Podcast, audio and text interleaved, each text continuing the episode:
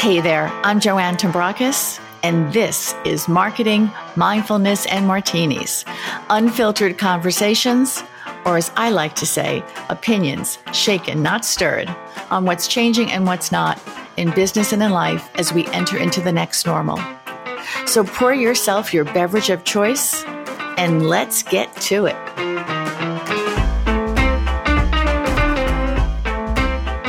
My guest today is the Chief Learning Officer and Managing Partner at, and I know I'm going to trip over this, Dr. Lillian Ajay Ore. I hope I did that right. Consulting. I hear claps, where she helps businesses to understand market trends and, as I like to say, make sense of all of these marketing analytics data, data that we have to we have to plow through. She focuses on e-commerce, digital marketing, and growth strategy. She recently completed her doctorate of education at the University of Pennsylvania. And we'll talk later about the topic of her dissertation, which is near and dear to my heart. And, and yes, there's more. She is also the founder of a nonprofit, Global Connections for Women, which is reaching over 3.5 million worldwide, promoting gender diversity and women and youth empowerment. And it just received, yet again, this is not the first time, the Best of Manhattan Award for Best Charity in 2021. Dr. Ore is also one of my esteemed NYU colleagues. I'm going to call you Lillian from now on. So, welcome to the podcast, Lillian. Hi, hi. Oh my God, this is such an honor. I've been like a distant fan of your podcast. And here I am getting my fix of Joanna. one of the favorite, if not the favorite, faculty at NYU SPS. Everyone oh, loves your class. Oh, thank you. Thank you. I didn't pay her to say that, whoever's listening out there. Um, I don't pay anyone to be on this podcast, actually. okay. It's always fascinating to me, though, Lillian, that when I start my research for these interviews, what I find out about people that I thought I knew and how much I didn't know about them. In your case, um, what you're doing with the nonprofit, but we'll save that for a little bit later on in the podcast. I always like to start with where are you from? I am from the world. I'm just kidding. Um, I'm originally from Nigeria, where I was born, raised. Um, I came here um, in my teens. So I did my high school here and then all my education. My mom decided to immigrate us tonight from Nigeria to the US um, for several reasons, um, some, some of which I wouldn't get into in this podcast. But um, the most important one is to just to give their her children a better life and access to opportunity. And you and you have been taking advantage of those opportunities, no doubt. Thank you, Mama. so tell us a little bit about what you do, because you do do a lot, as most yeah. of us do these days, right? We don't. Most of us are not wearing just one hat. Yeah, I think I the way that I describe myself is I'm a chief learning officer, a data scientist, a mom, a wife, and I'm also an educator. I love, love teaching. And I love working with students to help create opportunities for them, teach them how to build their own career, give them the tools and the equipment that they need to, to be successful in their roles in whatever role that they decide, whether it's in corporate or even a startup of their own or even a charity of their own, just giving them access. I think it's really important to knowledge, coaching, and mentorship beyond just teaching. And one of the things I, uh, that I know you focus on in your, certainly in your consulting has been the analytics of all of this crazy marketing thing that we, that we immerse ourselves in every day. Um, and I don't, I'm not going to get too much into it on this podcast because I really want to focus on the dissertation, but I do want to know what your thoughts are from the data geek perspective of Google's elimination of third party tracking cookies and how yeah. do you think that's going to affect our lives? Yeah. I mean, I think that I I've developed a confidence for Google. Um, so when Google decides that they're going to eliminate certain things, it's really for our own advantage. Um, I remember doing a presentation for a delegate from China, um, and it was based around, you know, the things that go on in advertising that no one really want to talk about, which is the fact that we will have a report that says a million people looked at an ad, but it's really 10% of that number So there's a lot of like disingenuous activity. There's a lot of bots online. There's just so many things that are not being policed, is one way to say it. So I think, you know, deleting access to third party is a good idea, to be honest, because that way we get to a more real numbers and actual real people. And then we also instill trust back in people because I think we've lost that for a long time. You think? I think so. no, I am right there with you. Way. I'm teasing. I'm teasing. I, I, totally, I totally think that we're all very, very distrustful of all of this stuff. So, um, because I know when I talk about this with my students, and they get nervous about, oh my gosh, this is really going to affect our affect our data accumulation. Um, I try and look at it from the positive side too. For a, we've marketed before with less data, and that doesn't mean that we're not going to have it. But I like your I like your phrasing of the data will be the, the results will be more real. Yeah, I mean, the, if you think about data, the way the data is collected, 80% of the data that we collect is uncurated. So you just have this unstructured data coming in. And the reason why it's always so unstructured is because we have so many different voices in the data that we're trying to capture. And so now companies have to spend a ton more to clean the data and get it more structured. Whereas now, with those third parties being kind of restricted from our data, we might actually start seeing what the real numbers are. And there wouldn't be as much anomalies in our data when we do the analysis. So I think what we need to be grateful for is the fact that the way the technology has evolved, um, has evolved over time has really refined our data and refined our insights. And so I always see it as a challenge to marketer for us to get smarter with how we we run our numbers, we talk to customers, and see how we can power through these adjustment period, right? Oh, I love that. I love that. And what about Apple's new restrictions on apps with this? What are they calling these things? The IDFAs. We have to learn all this new te- terminology, identifies for advertisers. This idea that when we download an app now, we're going to have the option to opt in or opt out of any tracking cookies.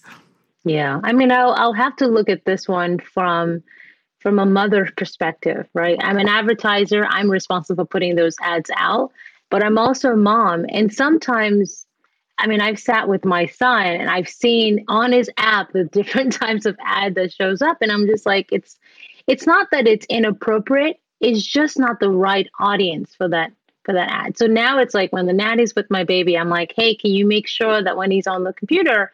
So I think it's more peace of mind and control it's i'm okay with consumers having more rights, more control over what comes through their devices and as a parent now i think it's important that we have some control because we want to give our children right and give our customers an opportunity to control how they consume us i feel like advertisers don't necessarily have to be afraid that restrictions will keep us away from our customer i think it's another way to reinvent how we get to our customer and we have other mediums, other ways to effectively communicate and promote our business to customer.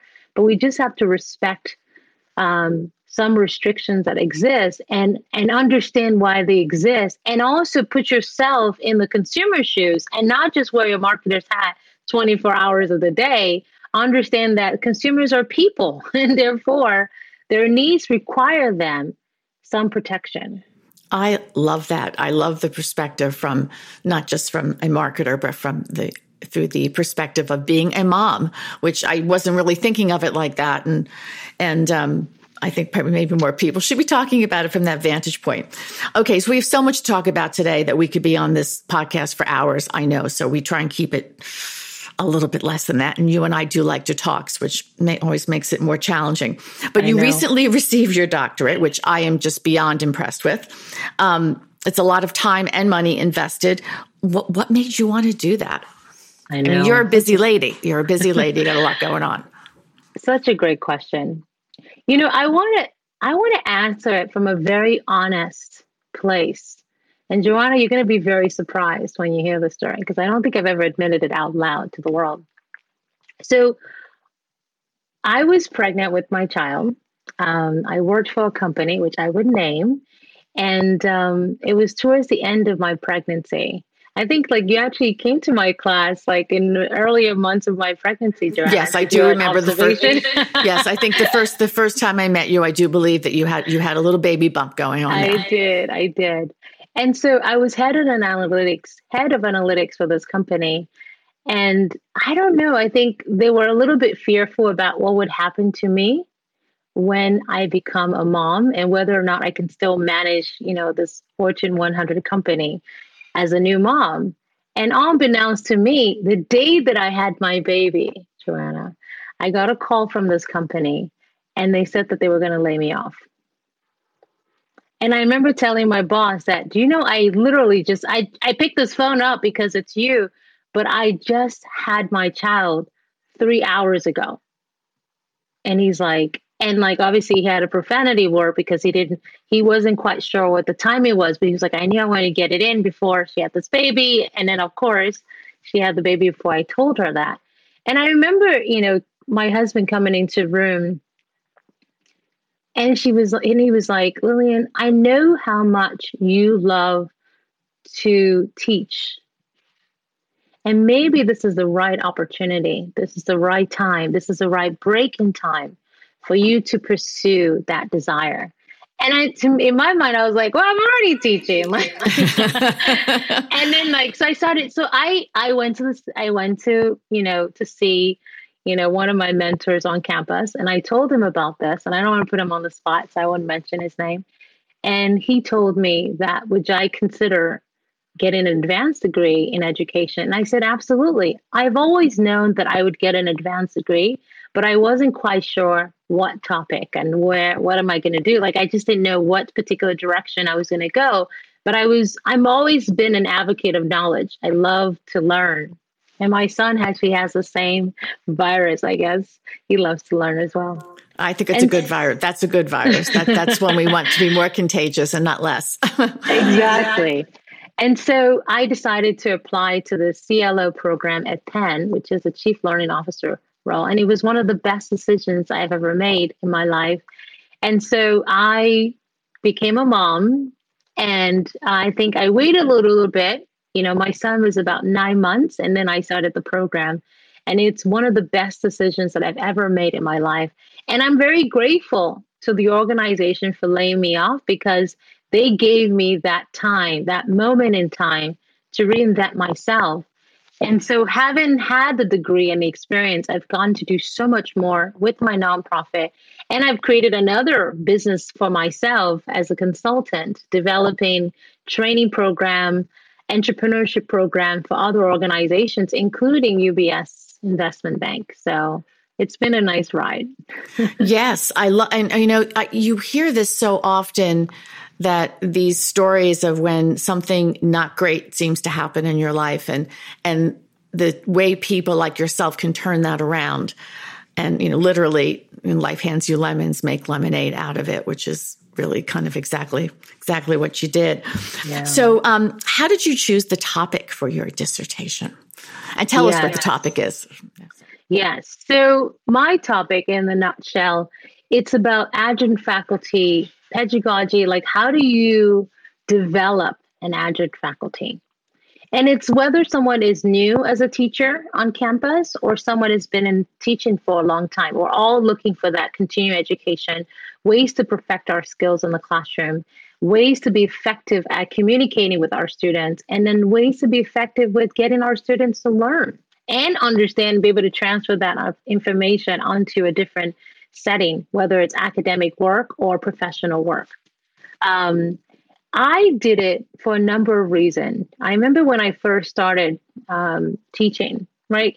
I think for what we do as adjunct, you know, we're gig workers, we have our professional acumen that we bring in because we've had tacit knowledge, we've had all these industry experiences, but we all struggle. I don't know what your first time was like. It was an adjustment for me to to go from, you know, leading a presentation to now teaching a course, teaching students what I know.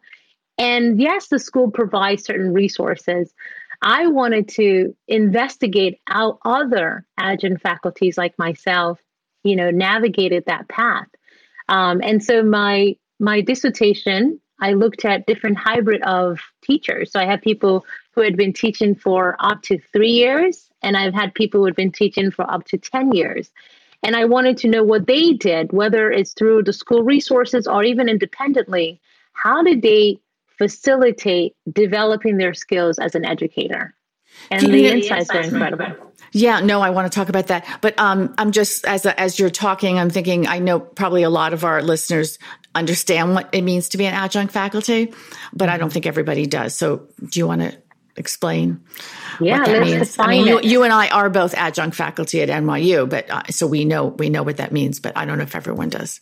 Yeah, so adjunct faculty are part-time teachers is how you have to look at it. Um, so a lot of university, and based on what I've seen, um, especially in the U.S. market, and, and we're seeing this trend consistent across the globe when it comes to education, whether it's structured learning or in, unstructured learning. We've seen that 70% of the population of the teachers on each campuses and universities in the world, right, um, specifically in the US market, um, there's more part time teachers um, that they are full time tenured teachers or educators or professors, right? Um, and the reason why the trends exist is because we want our students to get practical knowledge. So we want them to combine theory with experiential. And we know that experiential learning or experiential education is more effective at getting students to recall that information that they've gathered in the classroom. And so that was the reason why I, I, wanted to talk a little bit about this trend that I've seen and, and talk about how we can support adjunct faculty in their delivering the courses so that we can develop them over time and then be have effective response since this is the trend for most university it's important for higher education to understand the value that's there and then to get feedback because there wasn't a lot of um, research out there available around adjunct faculty what their pains were, you know, what they what they needed and how they were getting the information that they needed on the support that they needed in order to be effective in the classroom. I love it. I love it. Um, I'm trying to keep my mouth closed a little bit about why I think that the higher education likes to use adjuncts, but we'll get to that in, in a minute. I'm sure that will come up. Um, and I do think practical, the practical knowledge and, and people who have actually had real world experience is so critical in in higher education right now. Absolutely. But I read through, as I would say, I scanned your your dissertation because um, it was very impressive and very long, um, and there's a lot in there how they're viewed, what they think, how they're perceived by students. What surprised you the most about your findings? Yeah. yeah. I think it's such a great question. And it's like, you know, now my mind is like getting flooded with all the different insights that I gather. I think the most thing that was that really there were two things that really stood out to me was how much how well involved educators were at coaching and serving as guidance to students. Maybe for my population because I, I mean i did have a random sample with specific requirement but i was very much i was surprised by that you know um, how much time adjuncts actually do help to mentor the yeah, students that they have. They, mm-hmm. they really do. And like, you know, at the end of the day, I think the biggest result was that the teachers, the educators, adjunct or otherwise, are invested in that student's development beyond the classroom. And maybe a postdoc could be something like to do an analysis between what's what's the difference between adjunct. And I know that there's some study out there the difference between adjunct's approach and a tenure faculty approach. I know from some of the literature that I cited in my in my paper that they found that adjunct professors are more empathetic than tenured faculty, right? Um, the reason why there is is so many, so many reasons why that's the case. Um, some people think that because the um, the the tenures have more protection from the school, you can get fired. That clause um, but I don't think it's always true. It's not. It's not always going to be the case. But one thing that I know is consistent in what I read in terms of my research and what I've seen is that adjunct faculties serve their students beyond just educators. They're their coaches. They're their mentors. and they do are they're very much invested in the future outcome of that student. Do you think it's because um, I mean, there's, there's no secret that you know, and this is one of the reasons that I happen to think that higher education is increasingly using more adjunct faculty is that it's cheaper. It, yeah. it, it, comes down to it, it becomes much more cost effective. And especially if you're in these large urban areas, there's a lot of talent. Yeah. And there are people who want to give back. You know, I, I always say I, I don't teach because it's making me huge gobs of money. I, I, teach because I genuinely love to teach. So, do you mm-hmm. think that's part of why you have that that mindset? Is I'm here because I really want to be here, not because this is the only way I can pay my rent, so to speak. And I want to really help do something. I want to, I'm at a point where I want to, wherever you are, and that doesn't, it has no, there's no age factor in there. I want to give back and, and use my real world experience and, and, and, and share this and, and help to mold the future, so to speak. Absolutely. I think that, you know, in a way, we're kind of vicariously living through our students to say, if I had to relive my career experience, these are the things that I would want to learn now so that I don't make those mistakes on the job. And I, I say that to my students all the time when I teach them data analytics. I was like, back in my days, I just these are the mistakes that I made. And my students are probably working against that. Like they're like, oh, I had to get it, I need to make less mistakes than my professor did when she was on the job. Right. Um, so yeah, I think we we do it. What I found is that a lot of the professors or adjunct professors, right, do it because they're really passionate about giving back.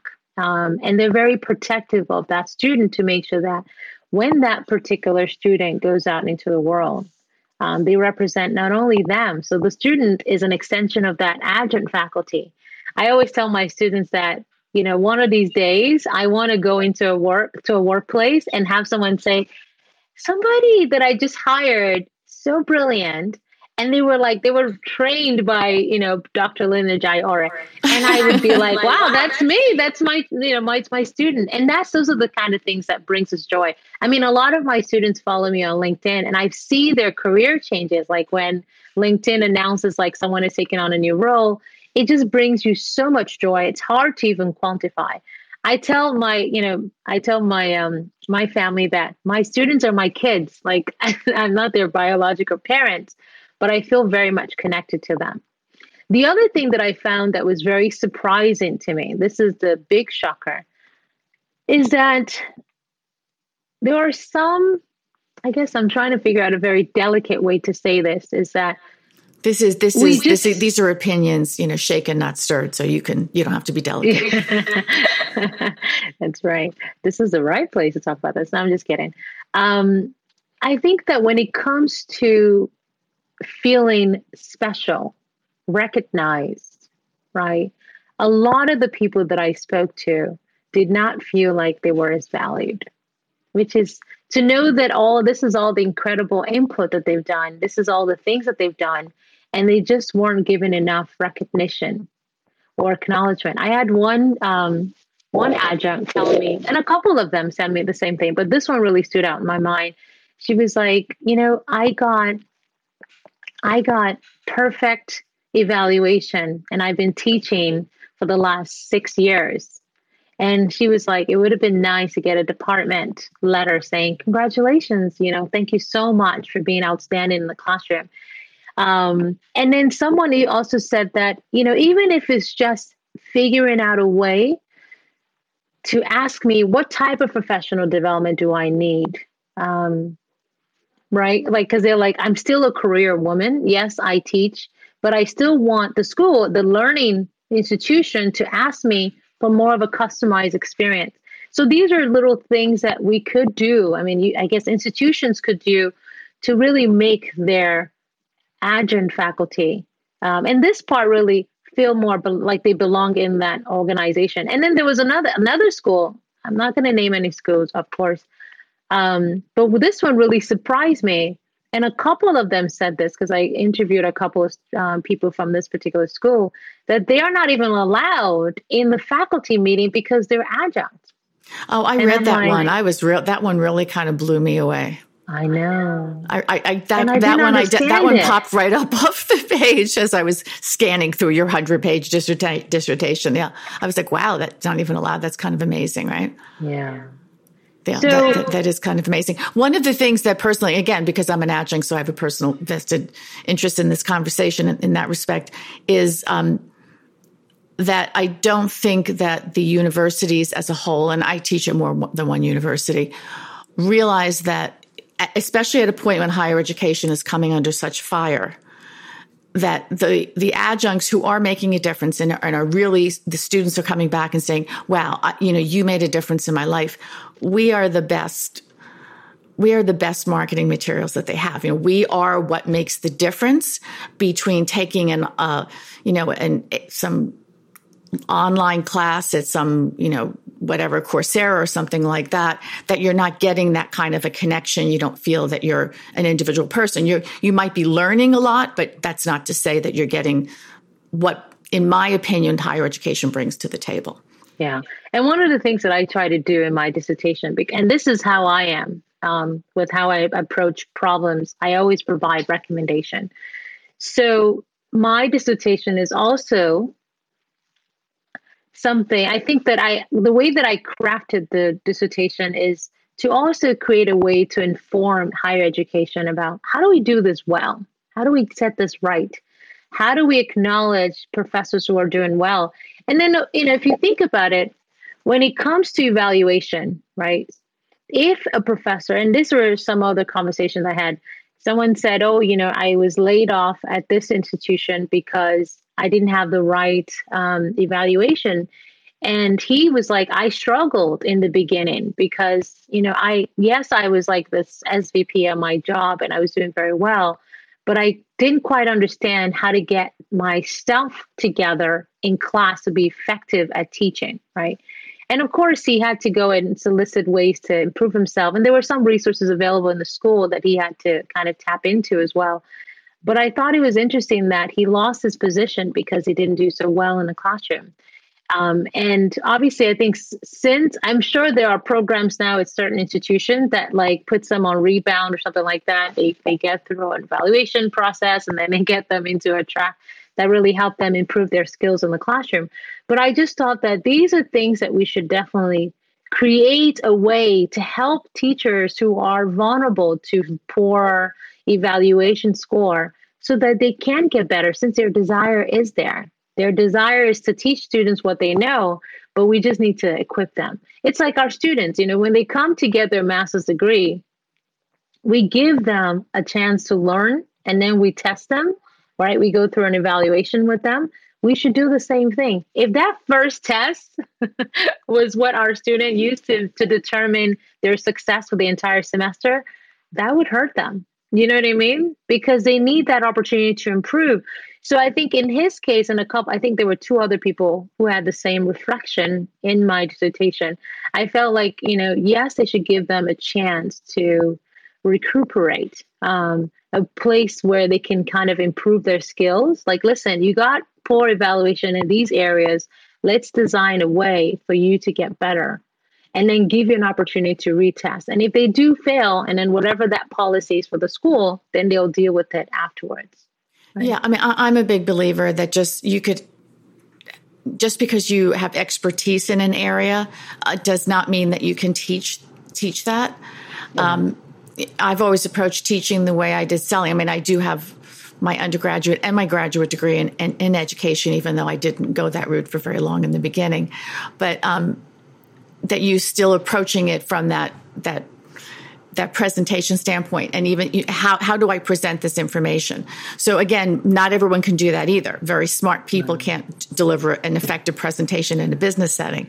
So there is a difference in in that that i don't think is always addressed. So i can see where that that can come to play. You get hired because you know you're smart and you know what you're doing but that doesn't mean you're going to and, and, and and increasingly i'm curious what you think about this too is that um, if this came up at all is that i think for the most part in higher education we're getting in, in, the united states it is not just us citizens we're getting a lot of international influx so you're teaching to students who are coming from different cultures and that's mm-hmm. a different kind of empathy in my yeah. little humble opinion over here Absolutely, absolutely. I wanted to add that, like, you know, there are some things that did come clear because I asked when they, you know, when I said, well, were you, how often were you able to participate in the professional development programs and workshop that your school provides? And they were honest. They were like, well, I'll be honest, I've never been to any of those.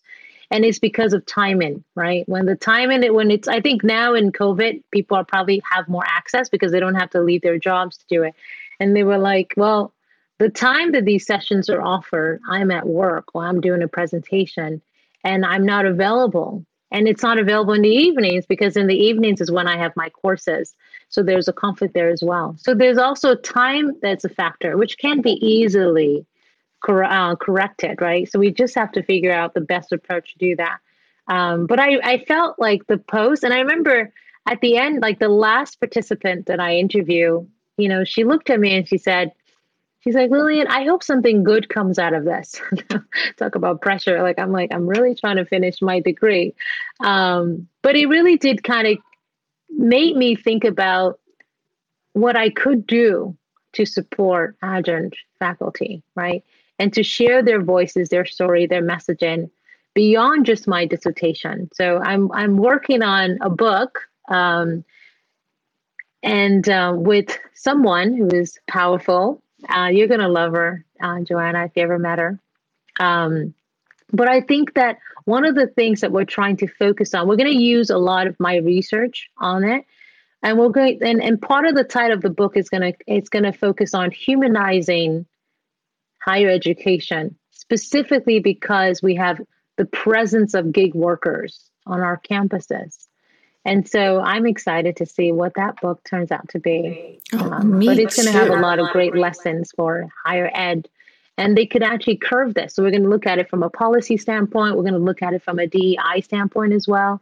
And then even belonging. What does belonging mean for adjunct faculty? What does belonging mean for students as well? Because I think, you know, listening and hearing that some adjuncts were not allowed to participate in faculty meetings, that was very scary.